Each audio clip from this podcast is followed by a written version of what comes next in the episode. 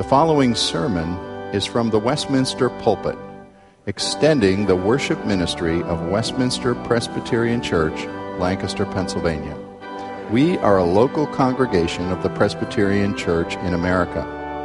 Please contact us for permission before reproducing this message in any format.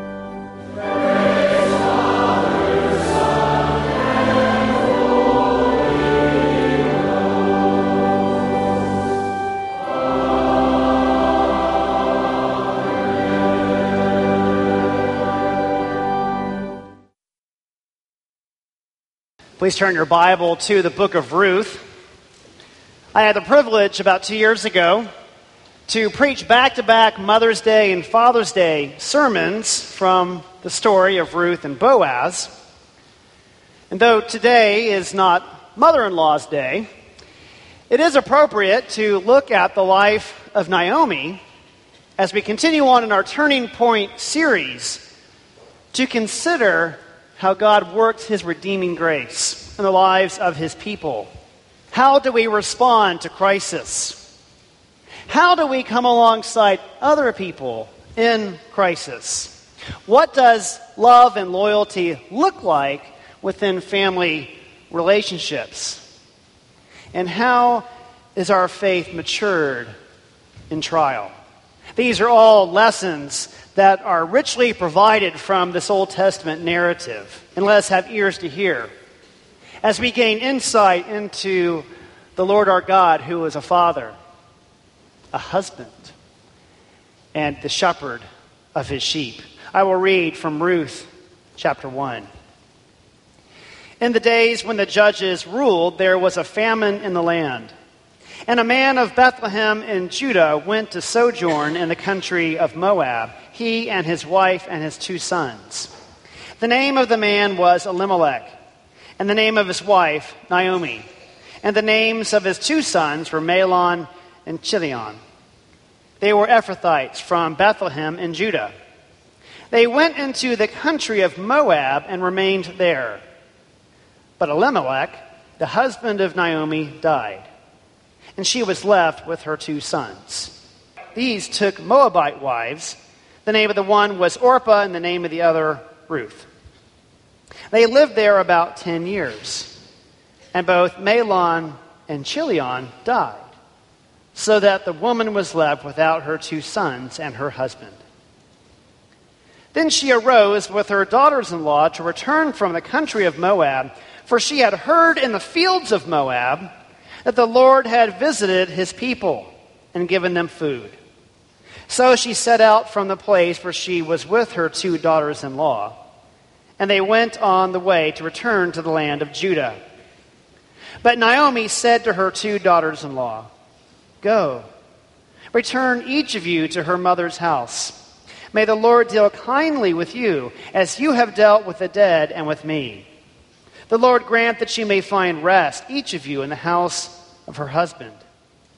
Then she kissed them, and they lifted up their voices and wept. And they said to her, No, we will return with you to your people.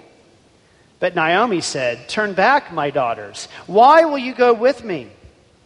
Have I yet sons in my womb that they might become your husbands? Turn back, my daughters. Go your way, for I am too old to have a husband. If I should say I have hope, even if I should have a husband this night and should bear sons, would you therefore wait till they had grown? Would you therefore refrain from marrying? No, my daughters. For it is exceedingly bitter for me for your sake. The hand of the Lord has gone out against me. Then they lifted up their voices and wept again. And Orpah kissed her mother in law, but Ruth clung to her. And she said, See, your sister in law has gone back to her people and to her gods. Return after your sister in law. But Ruth said, Do not urge me to leave you or return from following you. For where you go, I will go. And where you lodge, I will lodge. Your people shall be my people, and your God, my God. Where you die, I will die, and there will I be buried. May the Lord do so to me, and more also, if anything but death parts me from you. And when Naomi saw that she was determined to go with her, she said no more. So the two of them went on until they came to Bethlehem. And when they came to Bethlehem, the whole town was stirred because of them. And the women said, Is this Naomi? She said to them, Do not call me Naomi. Call me Mara. For the Almighty has dealt very bitterly with me. I went away full, and the Lord has brought me back empty. Why call me Naomi when the Lord has testified against me and the Almighty has brought calamity upon me? So Naomi returned, and Ruth the Moabite, her daughter in law, with her, who returned from the country of Moab. And they came to Bethlehem at the beginning of the barley harvest. This is the word of God. Let us pray. Oh, Father, once again, may the words of my mouth and the meditations of each of our hearts be pleasing and acceptable in your sight, O Lord, our rock and our Redeemer. Amen. In my growing up years, it was our annual tradition in the summertime to receive a visit from my mother's sister, my Aunt Janet, and her two children, my cousins Brian and Mandy, and as well as our grandmother who would travel down from Memphis, Tennessee to Houston to spend a week with us. And from our home base there, would go to the lake or the beach and have precious time together. Now, absent from my memories from my earliest years of age five or six was the presence of my uncle Mike. Mike and Janet divorced when he was found to be unfaithful and unrepentant. And so my Aunt Janet was left raising two young children, returning to the workforce as a teacher, and braved the trail that too many single moms must pursue in our culture today. Her path was a difficult one, one that many might call bitter. Her treatment by her ex, her financial difficulties, tempted others, especially my own mother, to bitterness. But my Aunt Janet refused to become embittered and refused to let her circumstances overwhelm her. Then it was my privilege, just not even three years ago, to officiate at her funeral. After a short bout with lung cancer, we lost my Aunt Janet, and it was a blessing to be there, a woman who had influenced many. Scores of people coming to her funeral and burial service, recounting the stories of her wonderful skills in cooking, gardening, and the most joyous, raucous, contagious laughter. Quite similar to our own Claire Wichterman, who went home to be with the Lord just six months ago my aunt had a pleasantness about her that defied the circumstances of her life. And so it was natural for me to think of her as I reflected upon the story of Ruth and probed into the life of Naomi, a woman who suffered many bitter trials, whose name means pleasant, though pressed in by bitter matters of life and the heart. Naomi manages to preserve, manages to persevere, and maintain a pleasant and attractive aroma of grace as she chose, chooses to focus on the good gifts of God. Even in the midst of great hardship, she is a woman who proves to be a blessing to others, trusting in the Lord her God, even when things were beyond, well beyond her control. When we're introduced to the family of Elimelech in chapter 1, they are on hard times. And yet the family is together. Due to the famine, the husband and father leads them to the land of Moab to find gain and provide for them. And there in that foreign land, tragedy strikes with the death of Elimelech, leaving Naomi alone to raise her two sons. As they come of age, they marry non Israelite that is, Moabite women. And then, after another decade, Naomi finds herself desolate. The emphasis in verse 5 doubly emphasizes her loss, which in that culture, being a widow without husband, without sons, left you very vulnerable, without social safety nets or life insurance as we have in our day today. Naomi would have also been robbed of her identity and purpose as a wife and mother. And then to rub the salt into the wound a little more deeply. And to recognize the fact that in that culture there was a great prejudice against women in general and the presumption of women's guilt regarding death, dating back even to Eve in the garden. You find this presumption that, that death is the fault of women. And you see this in the story of the widow of Nain when Jesus comes to minister to a woman in great affliction. Naomi would have been considered by most as cursed. Everything that Naomi had hoped for, everything that she had depended on, were taken from her. Years ago in Houston, a young wife and mother received a call from her husband who returned to the airport from a business trip out of town. And because of the lateness of the hour, he recommended that he get a taxi to bring him home. But the children were not yet in bed, and they were excited to see their father, and the wife insisted that she come pick him up from the airport. And so she loaded up the children already in their pajamas, and they trekked on down to the airport and enjoy a sweet reunion there at the passenger pickup section on the highway home. A truck driver who was driving under the influence veered too far in his lane, and as he overcompensated, the weight in his trailer shifted, causing the trailer to topple over and crush the vehicle of this family.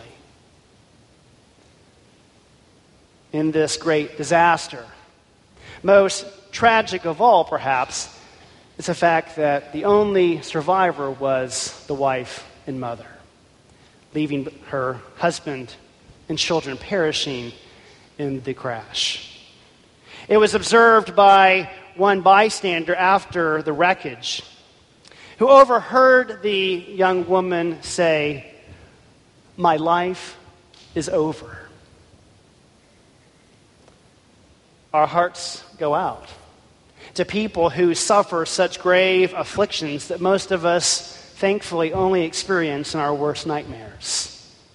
We can also especially sympathize in her situation, recognizing that she would be tempted to regret. Asking, what if I had let my husband bring a taxi home? What if I had called a sitter to watch the children? What if that driver had been more responsible? The what ifs pile on. And our minds and hearts ad infinitum, wearing away on our burdened consciences like Naomi, this unnamed woman probably questions Am I under God's curse? Is God out to get me? When we suffer afflictions of many kinds, it is only natural in our fallen condition to be consumed with these fears and questions. So, where do we go? How do we climb out of that descending spiral of regret and doubt and fear? Well, in our text, verse 6 offers that first ray of hope. What we see in this story in response to these great crises, that rather than remain paralyzed by regret, Naomi chooses to respond to the provision of God it says that then she arose with her daughters in law to return from the country of Moab, for she had heard in the fields of Moab that the Lord had visited his people and given them food.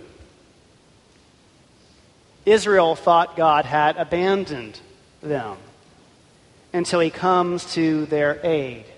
While Naomi is off in a far country, she is not beyond the reach of God who gets her the message that it's time to return home. And though she has suffered greatly, she chooses to return to the one who has afflicted her. The dialogue between these three women is most revealing. Some of the richest language, I think, in all of Scripture. As they set out on their journey to Bethlehem, Naomi urges the two young daughters in law to remain behind. Notice that Naomi does not demand of them, she does not manipulate them to provide for her. She actually seeks their best interest. She is not so self consumed in her pain that she is blinded to the needs of others. And Naomi has not given up on the Lord her God. Twice in verses 8 and 9, she blesses her daughters in law in the divine covenant name, Yahweh. May the Lord deal kindly with you. And even prays specifically that the Lord would grant them rest in the home of another husband. The affection between these women is strong. They kiss, they weep. And yet the daughters in law, though urged, continue to insist to go with her. Next, Naomi appeals to reason. And to these young women's own self interest, she asks, Why would you go with me? Naomi is a realist. She is beyond the age of that culture to marry again. She has little or no expectation of having any more children, certainly not sons that would grow up to become husbands for these women.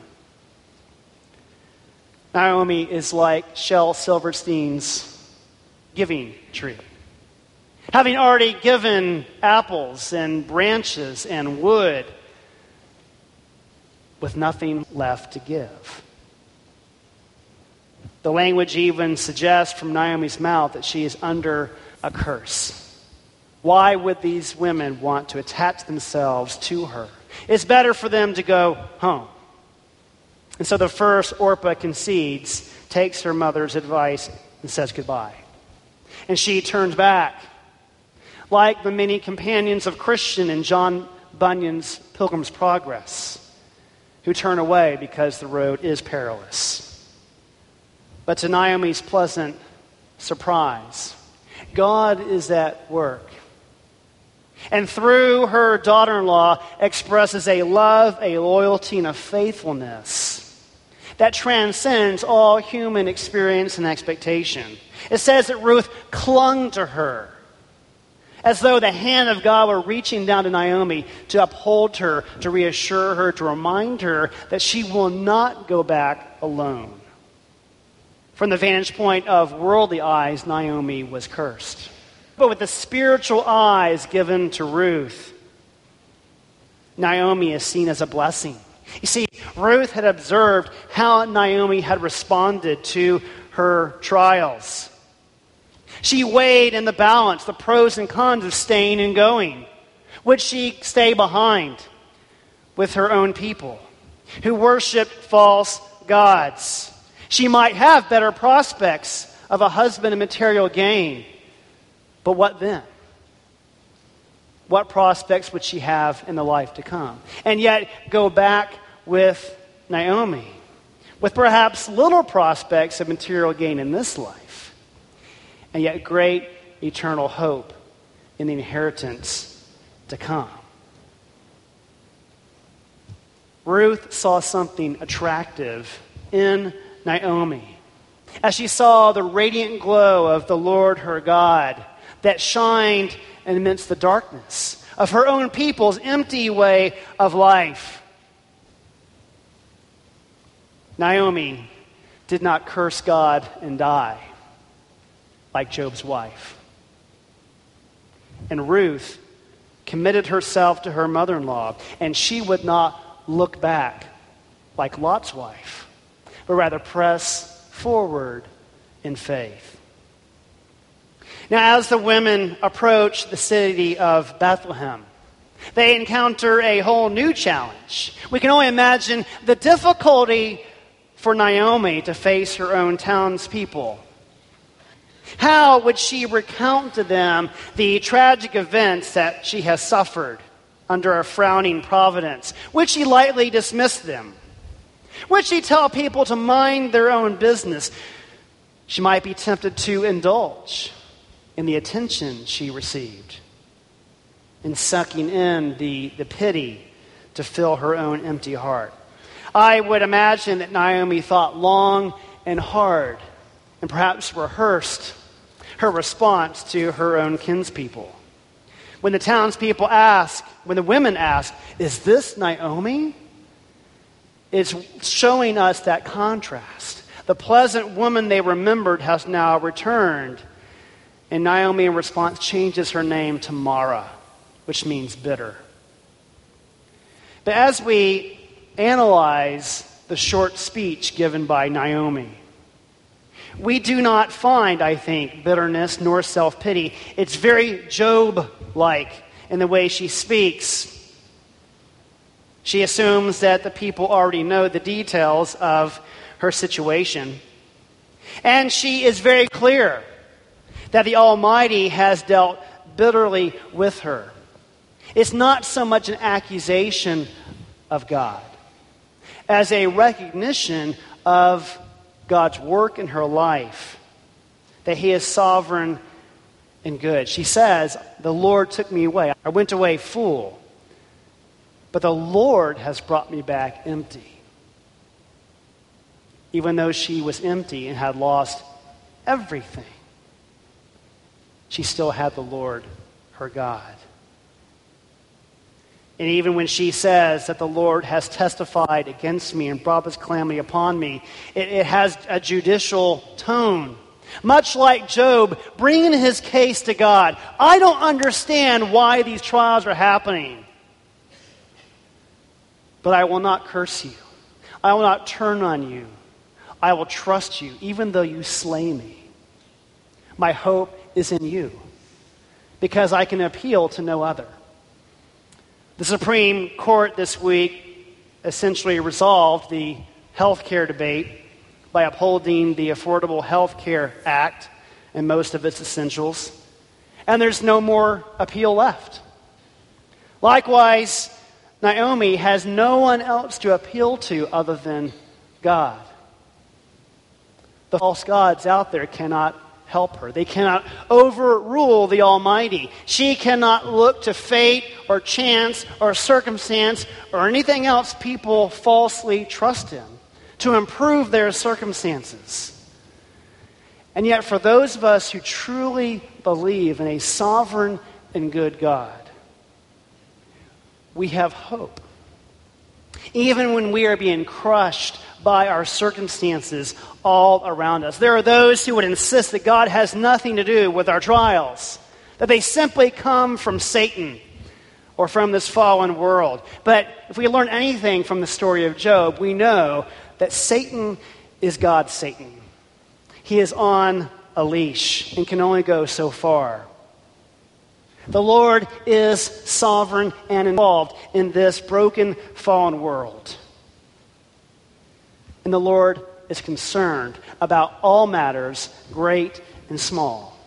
And in the end, he will vindicate the righteous and do, will not the Almighty do what is just and right?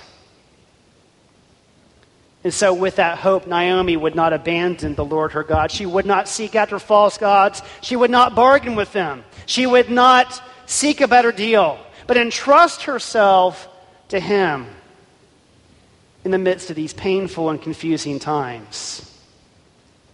And submit to the Lord like Isaac before his father Abraham on the altar. Now, before we move on in our narrative, I want to apply something here that I think we need to consider. Imagine yourself one of those townspeople in Bethlehem. So perhaps it's not you suffering the affliction, but you're part of that community. How do you respond to Naomi? What do you say to somebody who has lost everything? It could be a family member, a neighbor, someone who serves alongside you here in the church, do you feel uncomfortable? Do you change the subject? Do you avoid that person? Do you offer some bland Christian slogan that offers little comfort? Or only weakly promise to pray for them? I think a better approach might be to look that person in the eye. Have your heart move in compassion towards them as you enter into their hardship and pain. Take them by the hand and say something like, You're right, Naomi. The Lord has dealt bitterly with you. You have suffered much at the Lord's hand. Even still, I encourage you to hold fast to Him. I am convinced that He is still good and faithful, even in the midst of your painful losses. And I will pray for you to guard against the temptation to bitterness, self pity. And I will follow up with you to see how you're doing, how I might encourage you, and perhaps I can even learn something from you as you go through this trial with God. You see, Naomi brings a real test to the body of believers. Will we offer support or will we waste an opportunity to love somebody and learn from their trial? Will we be bold enough to enter into someone's hurting world? To ask hard questions, to listen to difficult things? Will we see into someone's personal pain with the compassionate eyes of our Savior, the God who raises the dead and ministers and cares for widows and orphans. God saw and heard Hagar's plight and her cry to him, as we heard last week. God, through Elijah, ministered to the widow of Zarephath, providing enough oil and flour to persevere through the famine. Even when her son was died and she was stricken with guilt, reminded of her own sin, Elijah comforted her and raised the son back to life. Elisha enabled a widow to have enough oil to pay her debts. Jesus, when he approaches that widow of Nain, leading the funeral procession of her dead son, Jesus looks at her touches her, speaks words of comfort to her, and raises her son back. To the Samaritan woman at the well who was always seeking a better husband. Jesus entered into her world and pointed her to the one who would be her husband and faithful forever. God did not provide Naomi another husband but he was a husband to her. And we see this narrative unravel beautifully as we go into chapters 2 and 3, the, one of the most remarkable romance stories ever.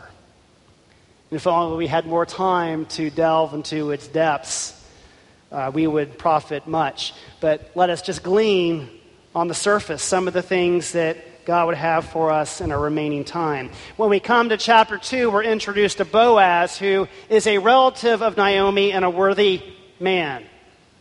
We see in the next verse that Ruth does not waste any time, but is very active to provide for herself and Naomi food to eat.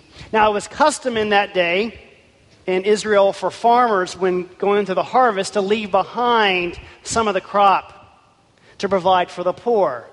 And these were not handouts. The poor were expected to work in a process called gleaning. Now, Ruth, it says, just happened to be in Boaz's field. And we can tell by the language that the way Boaz greets his field workers and the way they respect him, that he is a man who fears the Lord. Boaz takes notice of Ruth. He inquires about her. He speaks to her and invites her to his table. And he pronounces a blessing on her in verse 12. The Lord repay you for what you have done for your mother in law, Naomi. and a full reward be given to you by the Lord, the God of Israel, under whose wings you have come to take refuge. Ruth goes home later. Naomi sees his great quantity of food. She rejoices and praises God, offering a blessing. May he be blessed. The man who provided these things. May he be blessed by the Lord, whose kindness has not forsaken the living or the dead. And Naomi points out to Ruth that Boaz is one of their kinsmen redeemers, a close relative. And in that custom, when a man died, not leaving behind an heir, that in order to pass on his name in Israel, a brother or close relative would marry the widow to raise up offspring to pass on the name. In chapter 3, Naomi counsels Ruth on how to take appropriate initiative in such a situation as this. Naomi was wise. She knew that the time was ripe and not just for harvest. She instructs Ruth to wash, to anoint herself, to cover herself in a beautiful cloak, to go to Boaz at the right time in the right place. Ruth is a humble, teachable woman who takes her mother in law's counsel, who obeys, who heeds counsel and approaches her potential husband to take initiative. And in her response to Boaz's question, you find an echo. An echo of what Boaz had said to her in chapter 2 when she says, Spread your wings, the corners of your garment, over your servant, for you are a redeemer. Ruth is basically initiating a marriage proposal. Now, we have to think about how this was a risky thing for Ruth to do. She risked the pain of rejection, public humiliation. She risked being taken advantage of, either by Boaz or his other workers, although not likely with a man like Boaz. Perhaps she would offend him or hurt his pride and damage her prospects. But Ruth is like Abigail the wise and gracious woman who approaches David to diminish his wrath, to lead him with the way of wisdom to consider his actions before taking needless revenge. Ruth is bold, but not demanding. She is appropriate without being overreaching. She obeys with faith, leaving the results to God. There was a girl in college who was a bit aggressive with me, and I had to resist her on a couple of different occasions. And then I met another young lady who was bold and initiated our relationship. I married that girl. There isn't a time and a place that it is appropriate. And if you were in my summer Sunday school class on marriage, you would have heard the entire story. But I will not share that with you today. How will Boaz respond to Ruth's initiative? Will he be uncomfortable? Embarrassed? Will he make excuses? Will he respond in anger? Well, contrary to all of these unhealthy reactions, the man is delighted, even flattered. He says to Ruth, May you be blessed by the Lord. And he sees her act as a kindness. He's impressed that she has not gone after younger men. And he assures her, saying, Do not fear. And even as he commits himself to her, he has to stop himself short. Because as a man of integrity, he recognizes that he's not first in line. There's another relative closer than he.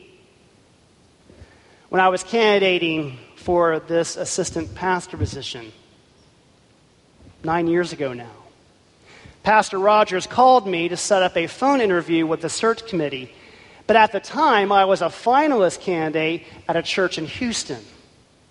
And I actually rather sadly had to tell Pastor Rogers, I can't do that interview because I'm already obligated as a finalist at another church. Well, that very, it's either that very night or the very next day, the senior pastor of the church in Houston called me and he said, Tucker, even though we've already purchased your plane ticket for your final interview, our session has concluded that financially we cannot hire you. And so he gave me the freedom to back away from that situation. And by God's grace, was able to interview here at Westminster. I was grateful for that pastor's integrity to be faithful and to not lead me on, but to follow through on what was right and good. Boaz pledges himself to redeem Ruth, and God offers her wise counsel to wait till the morning hours before she leaves under cover of darkness, so there will not be any appearance of evil in their time together. I come now to read chapter 4, our final passage, verses 13 through 17. So Boaz took Ruth, and she became his wife, and he went into her, and the Lord gave her conception, and she bore a son. Then the women said to Naomi, Blessed be the Lord, who has not left you this day without a redeemer, and may his name be renowned in Israel. He shall be to you a restorer of life and a nourisher of your old age, for your daughter in law who loves you who is more to you than seven sons, has given birth to him. Then Naomi took the child and laid him on her lap and became his nurse. And the women of the neighborhood gave him a name, saying, His son has been born to Naomi. They named him Obed. He was the father of Jesse, the father of David. How true were the words of these women of Bethlehem who saw Naomi go away full and return empty, now blessed by the Lord who had not left her without a redeemer. Ladies and gentlemen, regardless of your circumstances and your losses, God has not left you without a redeemer. And not only does God provide for Naomi through Ruth's new husband, and by blessing them with the family name continuing on through their offspring. But there's something special and peculiar about this offspring. And this offspring comes from a glorious and beautiful lineage. Those of you who study the scripture may have already recognized this. That in a way, it's a beautiful redemptive picture of how it is that Boaz comes to be wed to Ruth. Why was it that this man set his affections upon her? What attracted her to him? Well, it was in his blood. To have his heart set on a woman of foreign nationality and bold demeanor. His own father had done the same. Boaz's father was Salmon who had married Rahab, the prostitute of Jericho. Boaz knew something about grace and the transformation of someone switching allegiances away from a pagan people to the covenant God of Israel.